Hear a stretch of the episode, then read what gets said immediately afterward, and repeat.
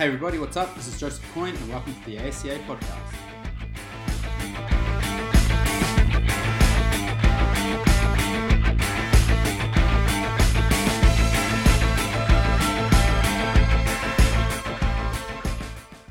Hey guys, welcome back to the ACA podcast. I'm your host Joseph Coyne and this is episode 75. Now, the ACA podcast is brought to you by VALD Performance. VALD Performance make NordBord, Force Frame, HumanTrak, and ForceDecks. I also believe they just acquired uh, SmartSpeed as well. But look, I always talk about ForceDecks and the Force Frame uh, because I'm a big fan of them. But for the other two, the NordBord, look, it's a device that you can measure force or torque output from the hamstrings during a Nordic curl, and it's great for identifying any athletes that may be at risk of hamstring or posterior chain injury. Meanwhile, HumanTrak is a 3D motion capture and biomechanical analysis system that lets you assess movement range, quality, balance and stability in more than 20 common tests like your cervical flexion extension, your jock jump, your overhead squat, just to name a few. Anyway, all of VALD's products, very, very easy to use. You do not need a PhD to use them, and they produce data very quickly, so you're not wasting any time as a coach. So if you're looking to add some of this technology to your program, school, club, or practice, please reach out to them. VALDPerformance.com is the website, and they're on all the socials. You can also shoot them an email info at VALDPerformance.com. Another thing I want to chat on before we get into this podcast is the ASCA conference this year. I've mentioned this on previous episodes, but it, it is all online. It is currently running until December 12th this year. So if you haven't registered for it yet, you can still get access to all the presentations up until that date. I've been able to watch some of the presentations so far. They've all been awesome. So if you haven't registered, jump on the ASCA website right now at strengthconditioning.org. Please sign up. Getting back to the podcast and this episode, the guest for episode number 75 is Natalie Deegan. Natalie currently works as a lecturer in sports performance at the Australian College of Physical Education and is the Penrith Panthers Premier League netball strength and conditioning coach. From 2010 to 2020, she held roles at the New South Wales Institute of Sport and Sports Science, where she was involved in athlete testing and monitoring, along with athlete physical preparation using heat and altitude training from sports including track and field, kayaking, netball, and rugby league. Uh, she's also been a conference presenter at the ACA International Conference. She did that in 2015, 2019, and she's on again this year. If you haven't uh, seen or watched her lecture yet, highly recommend it. Now, in this podcast episode, we talk about two main topics. The first being menstrual cycles and female athlete performance, and the second being heat and altitude exposure or intervention for athlete performance based on her experience, aforementioned experience at uh, NSWIS. So this conversation included the importance of always looking at the individual athlete first and then the menstrual cycle, ways and methods of tracking that cycle, and possible ways of syncing up training around a cycle based on the preliminary research out there. We also spoke on how and why you might use heat or altitude for athletes and whether passive versus active interventions might be more worthwhile. So, I'm saying all this, was a really great discussion that I came away with, with a lot, a lot of new knowledge from. So, without further ado, let's get the show started.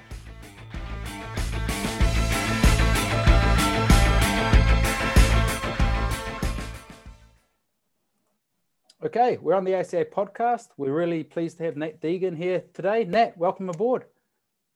Thank you, Joseph. Nat, look, great, great to have you on. Um, can you just start, give the listeners a bit of a background about yourself? How, why did it all begin for you in sports science, uh, strength and conditioning? So I was actually a personal trainer, um, and I used to work in a gym where a um, an academic from ACPE came over and did my lunchtime classes, and she suggested I put my name down for casual teaching, and that kind of eventually led to some sessional teaching. Um, and through there, I actually met the principal scientist at NSWIS, and that was how I got offered a role at NSWIS in applied research. And that kind of then I jumped around in a few departments over time. Um, I might think I might be the only casual who worked across three departments, being S&C physiology and applied research. Um, and then I was like over that sort of first couple of years, cemented my permanent part time at ACPE in lecturing and kept the casual work at NSWIS the whole time until COVID. Unfortunately, that's when they stopped using casuals. Um, but I had picked up Panthers netball through uh, connection at NSWIS. So I've been coaching the Panthers Premier League girls um, since early or late, sorry, 2019. Yeah, awesome, awesome. And I, I, know we're going to touch on some of the some of the things and the sort of uh, research and specializations you had at at NSWIS later on in this podcast. Um, but I, I, know a really big interest area for you is uh, on the menstrual cycle and female athlete performance. Um, maybe a given, but but uh, look, do you want to just give the readers a bit of a uh, summary of what's going on there and and uh, what we need to know, basically? It's a really big area, and we still don't understand it all that well in terms of how the cycle may impact on female performance overall. And I think the biggest thing that's coming through is to understand that athletes are individual, and even the same athlete, their cycle can really vary from month to month. Sometimes I have a lot of symptoms, and sometimes I'll just carry on as normal. And I think, like, although it's really good that the research is trying to understand if strength or endurance or elements of performance or physiology, psychology are impacted, that at the end of the day, we need to, like we do with our other areas of coaching, treat each athlete as an individual and try and understand them and what in this cycle might affect them individually rather than trying to throw a blanket over it and prescribe based on cycle phases. Mm. For, for the listeners, can, can you just explain the sort of different menstrual cycle phases? Okay, yeah. So um, when a female gets their menses, which is their period, that is um, called in the literature the, the follicular phase. So the early follicular phase for about the first three to five days on average, but can be two to seven days in females. It can vary that much. Um, that's when a girl is bleeding, having their, their period. So it's the early follicular phase. And then the mid and late follicular phase um, is around the first 12 days of a cycle, can vary up to about 14. And then the female ovulates. So that ovulation in the middle. And then after ovulation, it um, transitions into what's called the luteal phase of the cycle. So um, the remaining 12 to 14 or 15 days again, depending on the individual, um, until their next menses or the next period. Mm. And, and then you just mentioned sort of setting up training around particular phases of the menstrual cycle. What's the sort of uh, um, perception or or um, what would people do if they were trying to set up things around that around that cycle? Like, what is the uh, you just mentioned probably not the best way of doing it, but what would people be generally trying to do around that cycle with female athletes? Um, I think just tailor things to where a female feels the best is one thing. There is some research, so it's not all bad that, that research has been done, but there's some some indication that that the mid um, follicular phase, that early part of the cycle before ovulation, after a girl finishes her, her period or menses, um, is the best time to put some heavy strength work in um, because there's a slightly um, more anabolic hormone profile in that early part of the phase. So that's something that's been tested a bit. And there was one study that I looked at not long ago in some well trained recreational females, and they performed better on a max strength test in that mid follicular phase. So, uh, you know, roughly six to 10 days after the onset of the period. Um, and then, but on the same token, later in the cycle. So just before girl gets her next menses is where you sort of back off strength a little bit if you're really trying to, to tailor. Um, again, it's not heavy, like big studies that show that but there's some sort of indications those two times are where it's good to load heavy in that early follicular and might be better to back off a little bit um, in that late luteal phase. Mm, I hope that answers the question. Yeah, for sure. And and that's is that that's the strength side of things. Is there a uh, conditioning approach as well, or is there is there do people use different uh, principles around conditioning within that cycle as well? Um, I guess another one to be aware of is that some girls will just really struggle to get through heavy, high intensity training sessions when they've got their period. Um, and there's a rugby study that came out of the UK with elite girls, and that was one of the things that the athletes reported that um, some of them were concerned about doing high intensity training and how they were going to get through that if they were bleeding, especially if they're bleeding heavily. Sorry about the um, concept, but that's you know that's the nature of what we're talking about. Um, so that might be something to be mindful of to back off training intensity. Um, and there's again another one looking at marathon runners, and they did acknowledge that it was recreational and their limitations in their research. But for some reason, and I don't even understand this too well, but runners performed or did their best marathon time in the luteal phase more so more often than in the when they're in the follicular phase. So tracking their cycle and they knew where they were up to. Um, endurance performance seemed to be better in that population um, later on in the cycle. So after they've ovulated and before the next onset of menses. Yeah, right. Hopefully the listeners are keeping up with the, yeah, with the menstrual phases. Sure. And, yeah. And then, so, yeah. so there's like this general information there, but but you almost uh, um, suggest it's better just, and, and, I think I heard this somewhere actually, is to um, uh, treat the symptoms rather than the cycle, or, or I, I, forget who I heard it from, but that would be what, what you'd suggest with, with the female athletes. Yeah, 100%. And I think the biggest thing is just encouraging athletes to understand their own symptoms and their own cycle. And there's so many apps around that they can just download and track on the go. They don't need calendars and diaries like we used to need in the past. Um, they can just plug away and you know if there's a day where they have some bad symptoms, they might just be able to make a note in the in the app. Um, and you know if there's something that sort of reoccurs over time, then that might be something that they could potentially talk to their coaches about. That you know this particular day in my cycle, I'm just not feeling great. I'm not responding to training. Sure, sure. And are there so one one question that just pops to mind: Are there any apps you recommend? And if, if you were going to set this up for a uh, athlete and, and a, or as a strength and conditioning coach, or for as a sports scientist, or even a co- coach, um, how would you uh, look at it? Would it be like going over it uh, after sort of three months and seeing what the consistent themes were, um, or would it be even a bit more detailed? What would the sort of structure be that you might suggest? Um, I think firstly finding something that's easy for the athlete to use. So I've used a few and played around with a few. One called Clue um, and one called Flow.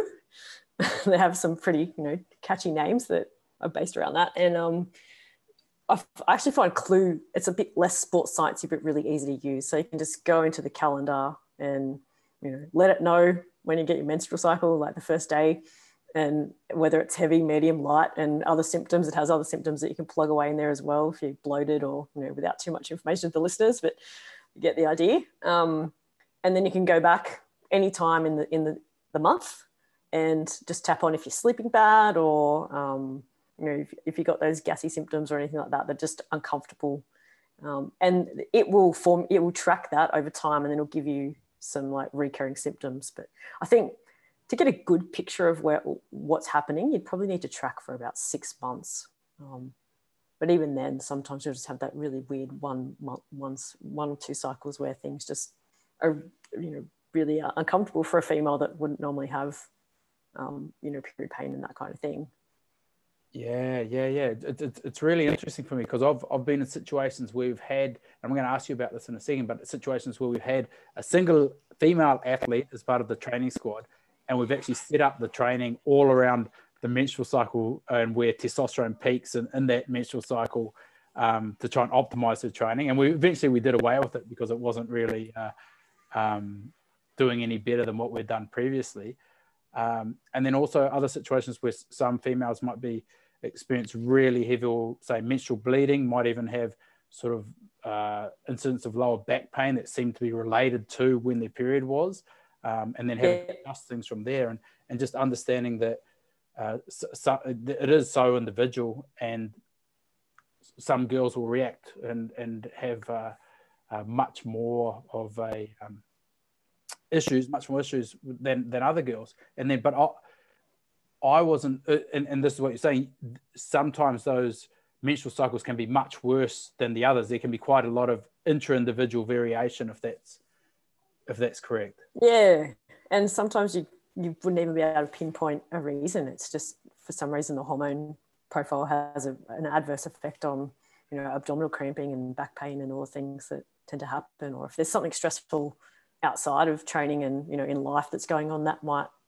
um, exaggerate the symptoms. Like I don't really know a lot about that. That's a bit of speculation, but it sort of makes sense that if they're stressed in another part of life, then that might trigger a worse cycle um, in some, or if they're not sleeping well or eating well or you know those other things that we take for granted.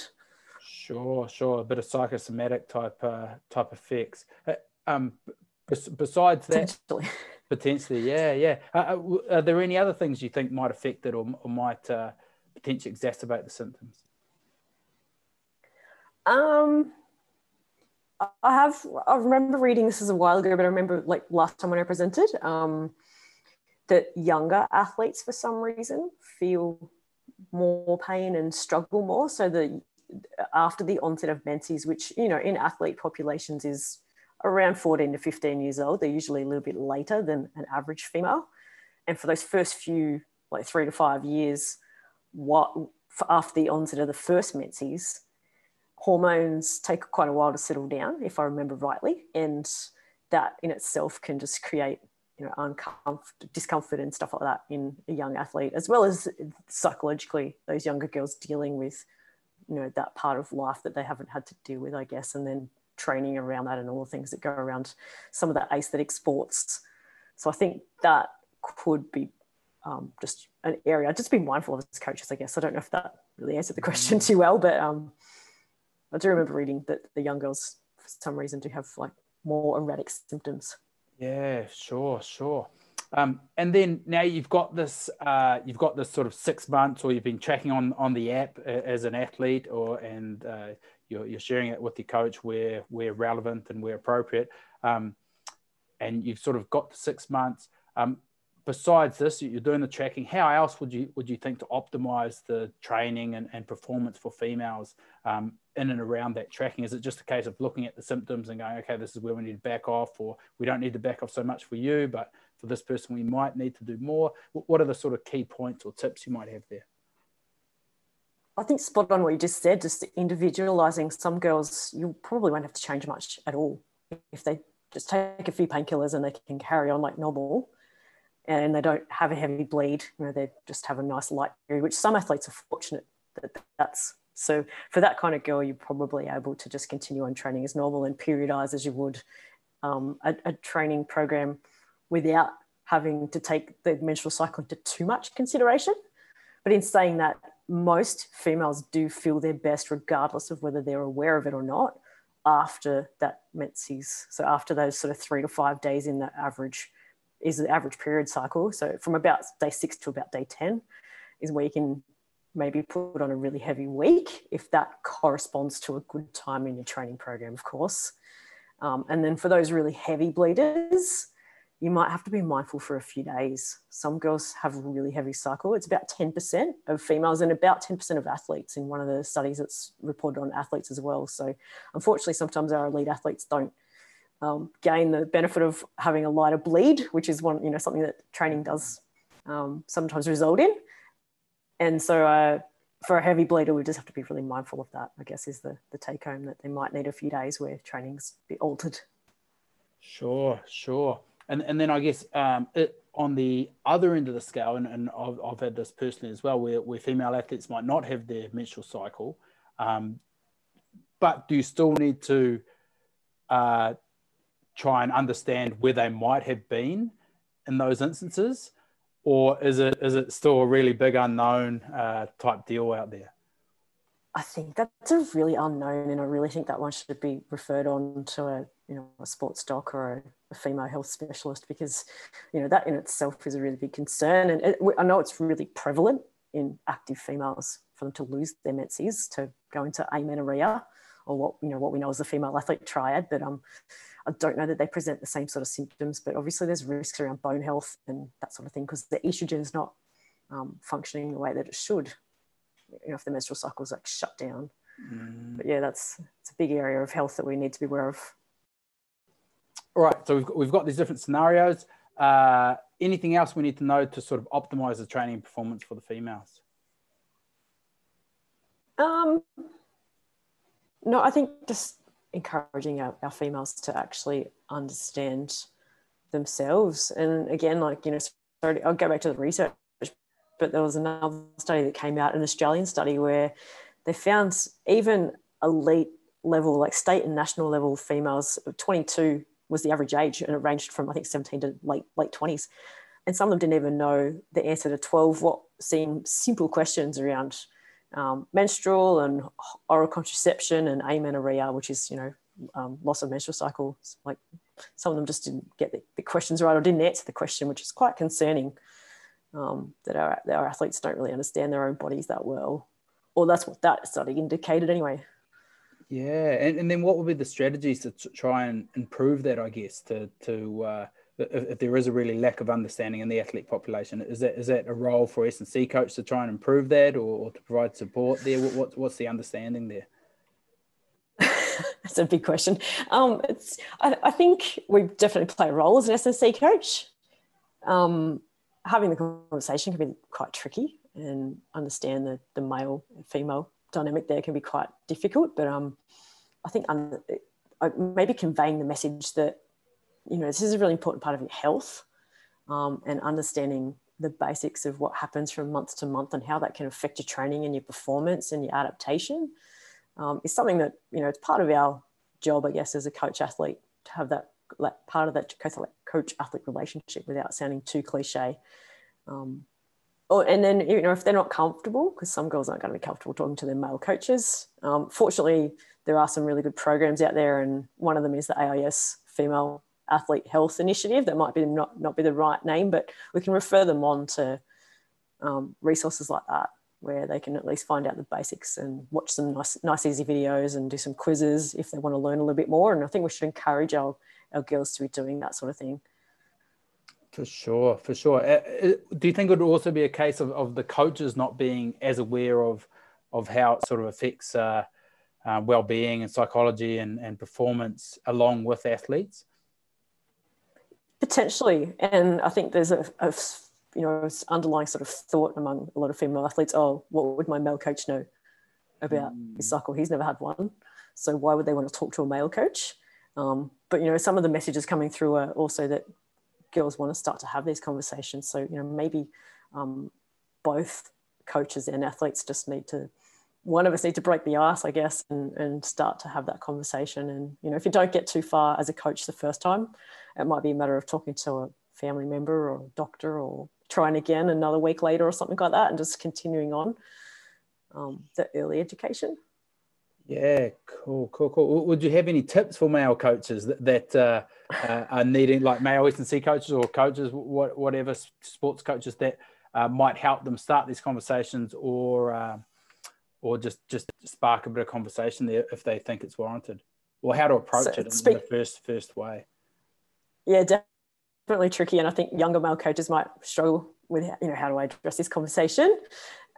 Having spoken to a couple some of them are straight up and they'll just go, look, can I ask you, um, to a female athlete, can, can, you know, can I ask you some personal questions about your health? Um, and then they'll go in from there, like some sort of icebreaker. Um, and others, I guess they might, you know, at least bring their awareness to like, this is an area of, of that's going to affect your performance. I, you don't need to share all your personal information with me. Anytime that you want to not talk, don't have to answer these questions, but at least here's some maps and here's some information that go away and have a look at this and come back and talk to me. Um, I don't. Hopefully, that's some sort of help. For sure, for sure. Yeah, no, yeah. Two, two approaches there, and I, and I guess uh, also referring out to that AIS uh, framework, the Women's Health Framework, um, would also be really helpful, and, and, passing on those sort of apps you mentioned uh, that that can start tracking the the menstrual cycle and the symptoms would be really good. Uh, I actually had another question there for um, just in regards to, and maybe I'm, I'm pretty woefully uneducated in this area, but my understanding is that when a group of females are together, all their cycles might start syncing up. One, is, is that true or is that correct? And then does that mean there might be different considerations for a team sport uh, athlete who's part of a group of females versus an individual sport athlete that might be uh, not with a group of females?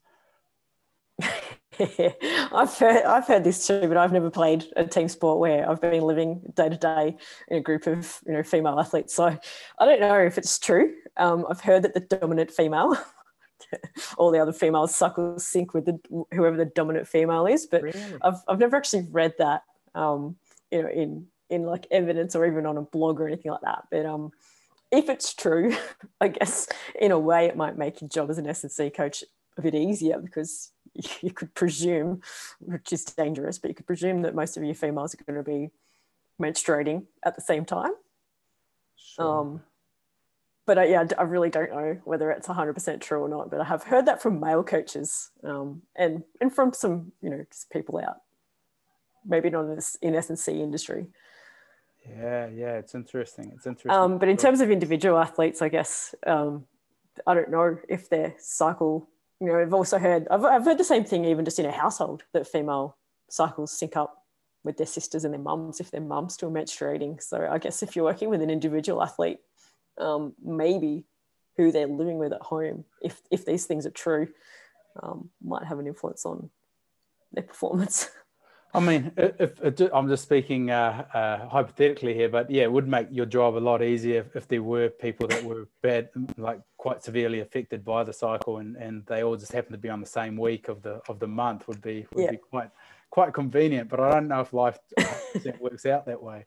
I really don't. Um, is, is there anything else on the on the menstrual cycle performance in female athletes you- you'd like to just touch off on or, or speak to? Um, just sort of preparing, I uh, I came across an article that was published quite recently that was um, what male coaches want to know um, about the cycle, and it was only just it's a 2021 publication, so it's only quite recent, and it's from Australia. And um, it's male coaches working with team sport female athletes, and I guess they wanted to know the answers to the simple questions like, you know, what do we need to take into consideration for training? How does it affect performance? How do we speak to our female athletes about this? Um, and I think the other one was about diet and exercise, you know, just general exercise, like how does it affect their day to day life? And I don't know that we have all the definite answers, but it's what it showed me is it's good that there's this movement of, um, you know, within our industry that um, I feel like it's a really big area and it's starting to become more and more recognized um, as an important consideration overall because some girls are heavily affected, you know, by it whether it's pain or bleeding or combination of that. Um, and some, it's not such an issue. And I know some girls have spoke to me in the past and they're like, well, we'll track it in AMS, which is your athlete management system. But I don't think my coach has ever looked at that. I've been doing that for 10 years. So I guess so starting to use this information to in, at least inform just even if it's day-to-day recovery and performance, I guess is, is the last thing. Mm, for sure. Yeah, and you're probably better better off being aware of it than not, even if you don't necessarily act on it. Yeah, definitely. Mm. Yeah, cool, Uh, cool. I think just teaching our girls to appreciate that it's part of it's going to be you know it's something that they should if they don't have a regular cycle that's a, a, concern um, and if they don't understand their cycle that's another concern and then if they're taking the pill that's I, don't actually know a lot about the oral contraceptive pill but um, I, apparently about 50% of female athletes do take the pill according to a few of the sources I've read. And some of them it's so they can regulate around competition. But I think understanding the side effects of how that changes their estrogen and their other hormone profile um, is an important area too. Um, you know, that can mask amenorrhea because you're still going to get a cycle, um, you know, in our really lean athletes. So there's, there's a few things there, I guess, as coaches, we just need to um, be aware of maybe finding out whether you, s- you females are naturally cycling or on on a pill could be the first um, informative question you could ask. Hundred percent. Yeah, I've, I've heard of teams um, and and sports physicians, uh, maybe not necessarily prescribing the contraceptive, but it was recommended for athletes so they could sync up their cycle with when competitions were, and then uh, in uh, the mixed martial arts, obviously, there's a weight cutting aspect to it, and, and it can be quite hard if you're trying to make weight when your cycle is is coming about for a female, and they might use the oral contraceptive pill just to line up. Um, their menstrual cycle around competition and around their weight cutting in particular. Yeah, another tricky thing with the oral contraceptive is it often results in a bit of weight gain in the first few Mm. months. It's not as prevalent in athletic females as it is in just general population females, but it's something to be mindful of. But I know, you know, working with females myself and being a female, one of the most dreaded things is is to get a, a painful day of your period, a day on of an important competition. So I know some athletes would take the pill to make sure that if they're racing on a Saturday or Sunday in, in an athletics type, you know, swimming, that they get their period on a Monday or Tuesday. So they completely annihilate that if it's a you know weekend based um, competitive schedule. Mm, for sure, for sure. Um, look, yeah, that's so interesting, so interesting. It just adds a whole other component to what you have to think about when you're dealing with female athletes, and uh, uh, I, for one, find it find it interesting anyway. Um, anything else, Nat, uh, uh on on the menstrual cycle and performance? Um, no, I think that, I think pretty much given the listeners a fair bit of science there. Cool, cool, cool, cool. So I want to move to the next sort of topic I really want to discuss with you. And I, I know one of your sort of specializations is around heat and altitude adaptations with athletes, like athletes doing training in, in heat and altitude. Um, yeah. But t- tell us, like, tell us, give us a bit of a background, um, and and then uh, what you might want to hope to achieve out of using these type of interventions with athletes this was a while ago that I started looking at this stuff, but with um, heat, I think the interest comes in acclimation. So in our team sport athletes that might be traveling to hot environments, like um, for competition or you know for a, a round of a competition, um, and in our endurance athletes, obviously heat tolerance um, and doing a heat acclimation before an important competition just improves thermoregulation and, and can can pr- promote positive physiological adaptations in stroke volume and sweat rate and all those things. Um, to, to make it when you know when the important performance comes around they're actually better able to deal or like perform um, in even a, a, temperate environment following a bout of, of heat acclimation. I hope that makes sense. It's been a little while since i've read it. Um, altitude as well or do you didn't ask yeah altitude yeah. Tell, tell us about altitude. Um, so uh, yeah, I have uh, with with simulated altitude, so intermittent hypoxic training um, is one type of altitude training, and then there's obviously like live high, train high, or train low. Um, highest altitude we have that's livable in Australia is um, Falls Creek, which I think from memory is about 1800 meters above sea level, which is about the lowest natural altitude that you would want to take your athletes to. It's not really worth it um, if you're going much lower than that. Um, but what living at altitude, I actually haven't spent considerable amounts of time personally at altitude, but I've spoken to some of the physiologists that used to take endurance athletes to Falls Creek. And they used to say for the first couple of days, athletes are just tired because you're living in um, a hyperbaric um, type environment where there's less oxygen in the air, so there's less inspired oxygen going into your lungs like every minute of the day. Um, and then you get them to train on top of that, and they're just training intensities drops, and then their recovery time just increases because of that whole like difference in compared to being at sea level or a low low altitude where oxygen delivery is not compromised um, so that's just something that you need to be mindful of as coaches if you're ever to travel to high altitude, especially for training camp. Um, that, that fatigue in the first couple of days. And then the, the physiologist used to say, yeah, they come around after that. So it's the first couple of days, I guess, where their body's just, you know, resetting its homeostasis up to that high altitude. Um, and then they're sort of able to perform after that. But in the intermittent hypoxic environment, we don't have any of that. We maintain hyperbaric, um, uh, sorry, maintain barometric pressure, sorry.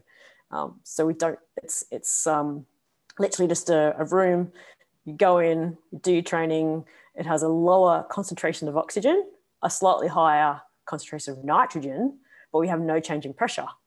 So our athlete can go in and do a training session and go back out and recover in the normal sea, like normal environment. Um, so that has been sort of suggested to be beneficial uh, for improving repeat sprint ability, where you work really hard in the altitude um, have long recoveries and work again. And um, you know, that can sometimes, has been shown a little bit to translate out onto the sporting field in sports like hockey, um, in sprint cycling, and a few others where those repeat sprint ability measures um, before and after a short block of altitude have the altitude set, or the hypoxic, I should say, training seem to elevate the athlete's performance after.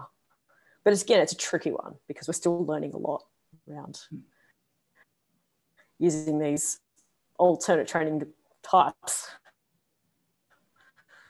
For sure, for sure. Is there a um, is, is, there was repeat sprint training? Is is other types of training beneficial in the uh, like hypoxic environment? Um, in the hypoxic environment.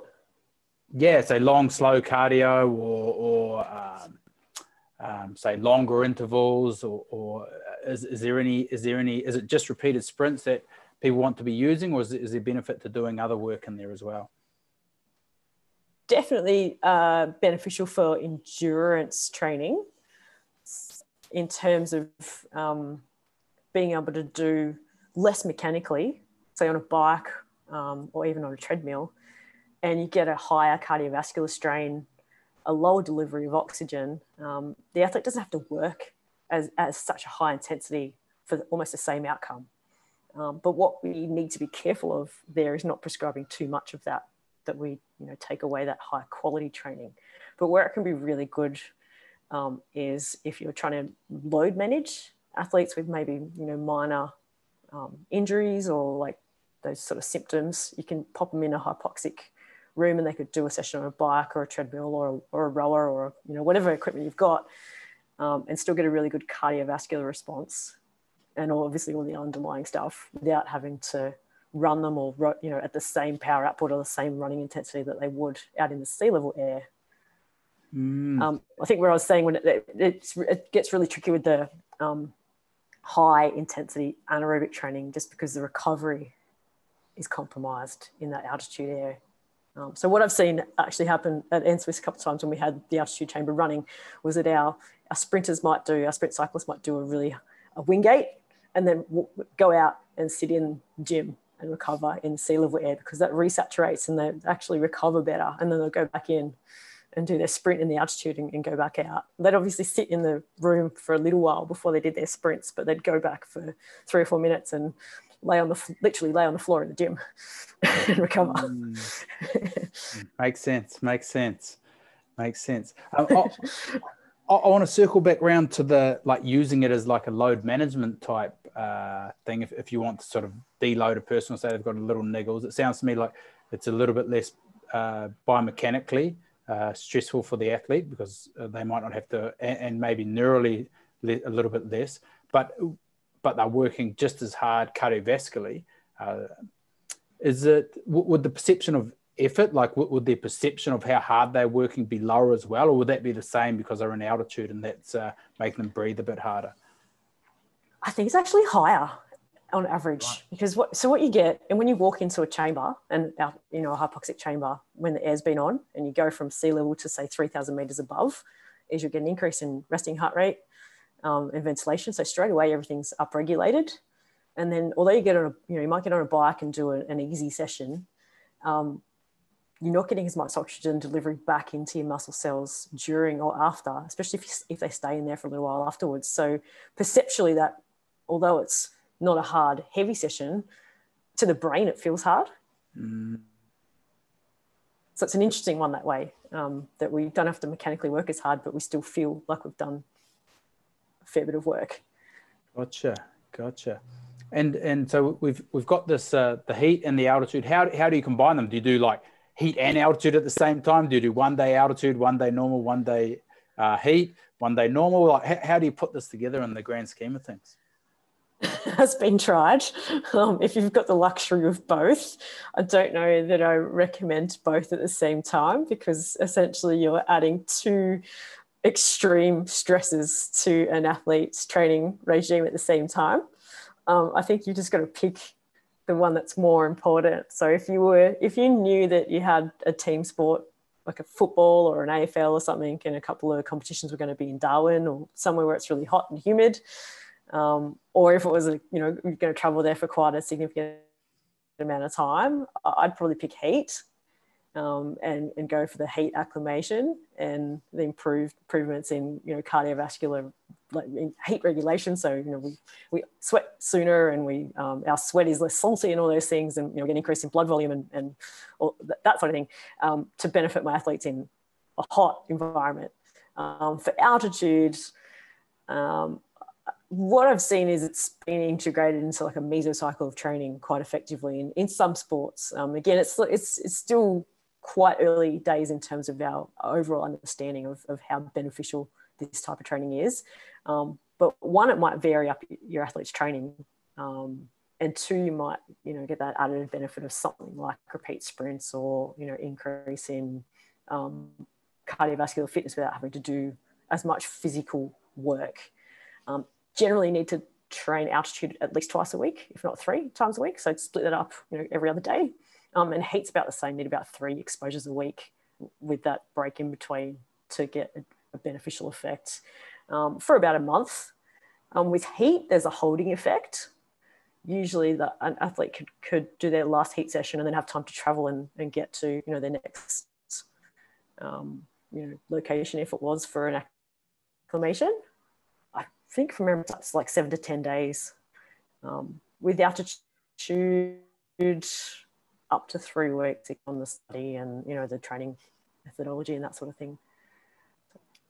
Yeah, right. And and then obviously there's uh, there's active and passive, like be, be, using these interventions actively and passively. Like you can go and sit in a hot tub after your training or sauna after your training. Oh yeah. To try try and get that sort yep. of heat acclimation, um, or you can sit on a bike in a heat chamber or or run in a on a treadmill in a sweatsuit, uh, something like that. Well, is there any preferred yep. methods you might suggest for coaches based on your experience? Oh wow, that's so many different um, st- stimulus there in, in all those things, but um, I guess they're all used at some level. Um, I don't know. I'm going to be honest, a whole lot about using saunas after, um, but it makes sense after a strength training session because it opens up all of our, you know, blood delivery to cells. Um, the heat suits the, the thing I'm a, a cautious of with something like using a heat suit over a heat chamber is that it just causes a hell of a lot of sweat. So what you won't necessarily get all um, the, the same benefit in, in terms of the enzymes and all the things that adapt being in a chamber versus being in a, a bloody, you know, uncomfortable rain suit, as I like to think of it. And then with altitude, would altitude be the same? Would you recommend um, people have these exposures in the hypoxic room, or would it be better to have them in, say, uh, sleeping in an altitude tent, uh, like a hypoxic tent at night, or, or something like that? Um, so, if, from what I've seen for endurance performance, the sleep high, live low can be beneficial. They do need to be in those tents for at least 12 to 14 hours, though. Um, so, what that can do is just over time increase EPO, which is our you know trigger for red blood cell formation. Um, in saying that though, what it can do is disturb athletes' sleep. So we need to just be mindful of like is the cost worth the benefit? So what what we've read is like athletes don't um, sleep as well because I guess that just reduced oxygen environment you know, has a role with our central nervous system. And, and although we might not be aware of it, it knows what's going on. You do get more dehydrated as well in that altitude environment. So I think the best setup we've got in Australia is the altitude house um, at the AIS, and there's a few, probably a few other people have got something similar, um, or at least it's because the tents they have to be run by like a generator as well, so that thing makes a bit of noise. So mm. if you're a light sleeper, it's probably not worth it. Gotcha. Gotcha. Interesting. Interesting. And then, is, is there a way of telling a person needs or altitude training would be beneficial for them, or um, and it might be depending on their sport, but uh, or heat uh, acclimation might be beneficial for them, even if they're not traveling to a, a hot climate or a very high uh, environment. That the easy one to answer is the heat with a, any endurance athlete if they've got the uh, you know luxury of having a, a, heat chamber where they can go and train, it's still, still going to help their performance in a temperate environment. So you know, in a more balmy environment, if there's something really important coming up, um, because they're still going to get all those adaptations, and it'll actually help them race or compete better for that important event. Um, for altitude, I don't know that it's one of those things that's critically important um, for you know peaking or for like a, a really big competition. It might be something using preseason to just elevate fitness levels or elevate that you know that sprint response. Um, resistance training has also been played around with in altitude, and there seems to be some evidence of a more of an anabolic response um, that comes from training in that hypoxic environment, like doing strength work in the hypoxic environment. But that one's again, it's still, still it's in its early days. Mm. It's always intrigued me actually because, uh, like, obviously you float further in a hypoxic environment. Like, long jump world record was in Mexico City, really high, right? So you should be able to move bars faster. And and uh, jump higher and, and little bits, and maybe you get uh, maybe it's like an overspeed type uh, stimulus when you're in it. Um, I've always thought about that. I think that might be to do with um, the atmospheric pressure, definitely mm, the long jump, and the balls balls travel travels far, uh, travel further. So mm. rugby and cricket sometimes they, you know, if they're played at high altitude, apparently mm. the ball path is is different. But yeah, I don't know about the bar path. You could have to take your your bar to Atlanta and try it out. Mm, for sure, for sure. So it's the barometric pressure that that uh, that is the main influence there in terms of the long jump performance and the sprinters, definitely yeah, that's that's why they sure. run faster because the air's thinner. Yeah, yeah, for sure. Key one to understand because people just think, oh, altitude hypoxic, and they're they're not interchangeable like black and white. Mm, no, hundred percent, hundred percent. Nat, look, it's been uh, been awesome talking to you. I, have really enjoyed the conversation. I've learned learned a lot. Um, not just on heat and altitude, but also the menstrual cycle as well. I'm going to uh, fire away with some uh, quick fire questions for you. Uh, we might have already touched on these in the discussion, but um, and and you can you can answer these with long, elaborate answers. Please get on your soapbox if you want to, uh, or um, they might be one or two word two word responses. Up to you. Up to you. Um, the first one is what has been your big aha moment? Maybe you've been at a, a conference or you've spoken to a colleague or a coach or something like that where you've just the light bulb was turned on your head and that's exactly what I need to know? um, I think there's one just recently where I was sitting in on a level two ASCA, just just hanging out um, while someone was presenting, and one of the participants asked a question about, oh, you know, when do I train X or Y, and and the response given was, you can do anything at any time in a training program or a training session. It's just how you justify it and how you sell it to your athletes um, you know, as long as you don't expect them to sprint maximally at the end of a session. And I was like, that's just such a good little reminder of like, we sometimes overcomplicate things. Um, being out in the industry and working by myself now as a coach, I don't have that interaction with other coaches. That was just a really nice reminder. Um, another one was, um, I think it's a 2016, 2016 conference in Melbourne, if I remember correctly, um, where I was sitting in a presentation by Justin Crowe, and he was talking about anti fragility over resilience and teaching our, you know, tra- training our athletes to not become resilient, but to become anti-fragile. And although I've forgotten a lot of the take-home messages, I just really liked that um, that concept that sort of stuck with me. That you know we can we can build up resilience, but um, you know mentally, physically, if we can go one better and become what we you know anti-fragile, and not crack at the first sign of you know stress or that sort of thing and that's just something really cool to just keep in the back of your mind mm, for sure for sure um, next question what are you going to be most excited about developing and, or learning uh, in the next 18 months? Probably more about my um, my area of menstrual cycle to be honest just to understand it. The more i read um, you know hopefully become a bit more involved in in helping some of the male coaches just tackle this area. And because I know there's a lot of coaches out there that probably want to know more and want to know how to work with their females more.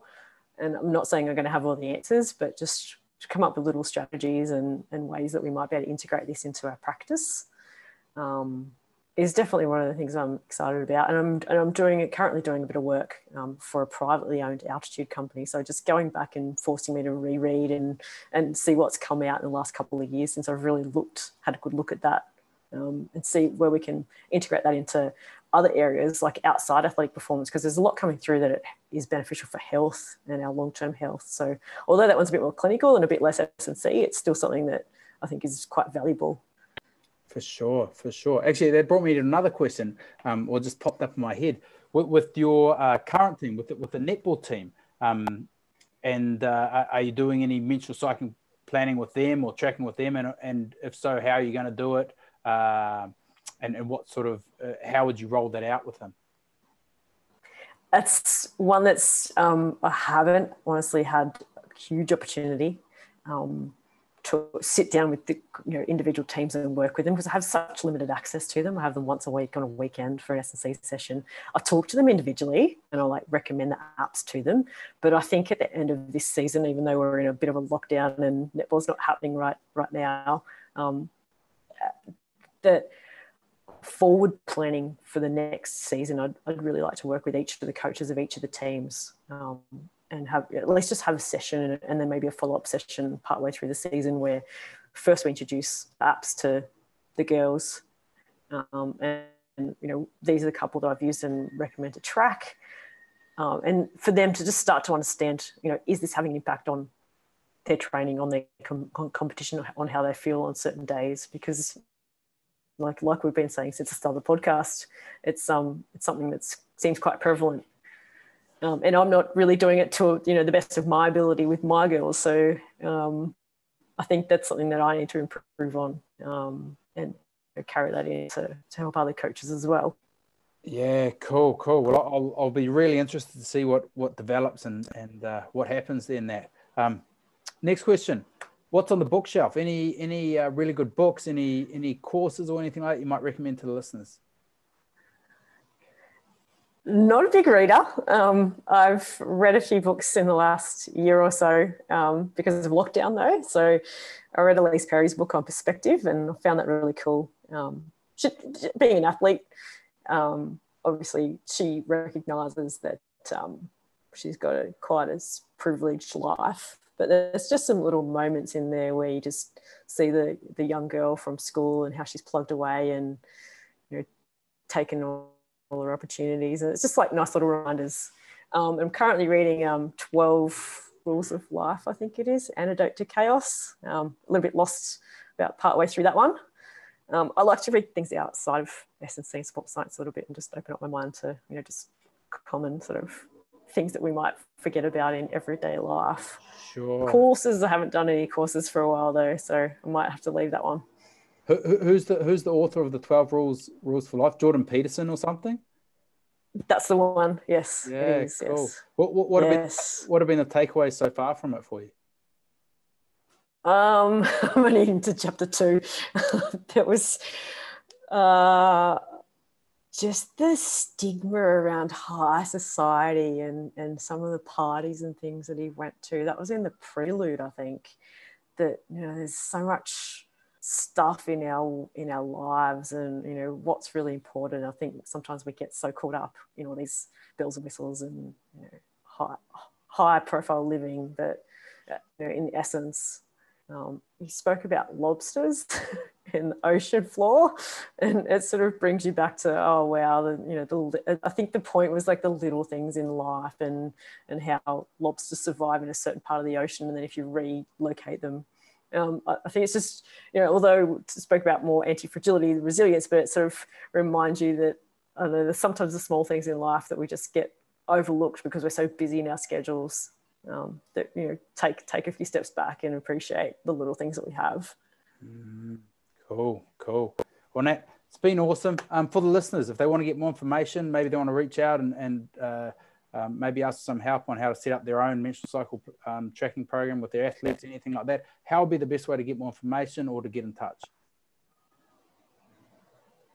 Um, they can email me. I don't mind if they email. Do, you want me to say, do I say my email? Sure, go for it. Um, I'm just just one word. This is natdeegan at hotmail.com. I don't mind if people flick me an email. And my I keep things pretty simple. My Instagram is about the same. Um, and I'm pretty sure my Twitter is about the same as well. So if you just type Nat Deegan, you should be able to send me a direct message on one of those platforms and uh, even on LinkedIn, same same one again. So they can find me on LinkedIn and, and add me there if they like. Awesome, awesome.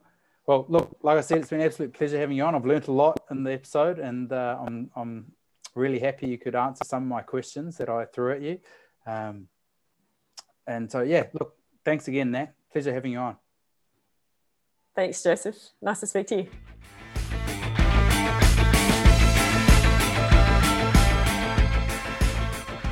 Okay, before we go, we've got to throw another round of appreciation to VALD Performance They've really gotten behind the ASCA and this podcast. They are also a major sponsor of the ASCA online conference, which, as I said prior, is happening right now. You should be registering for it if you haven't already. So, as I mentioned before we started, if you are interested in any of VALD's products, please check them out, VALDPerformance.com. Uh, they're on the IG, Instagram at val underscore performance, or on the Twitter at val performance, no underscore on the Twitter, um, and that should get you where you need to go. And that concludes another episode. I hope everyone enjoyed this one and learned a lot. I certainly did. And so until our next episode, I'm Joseph Coyne, and this is the ASCA Podcast.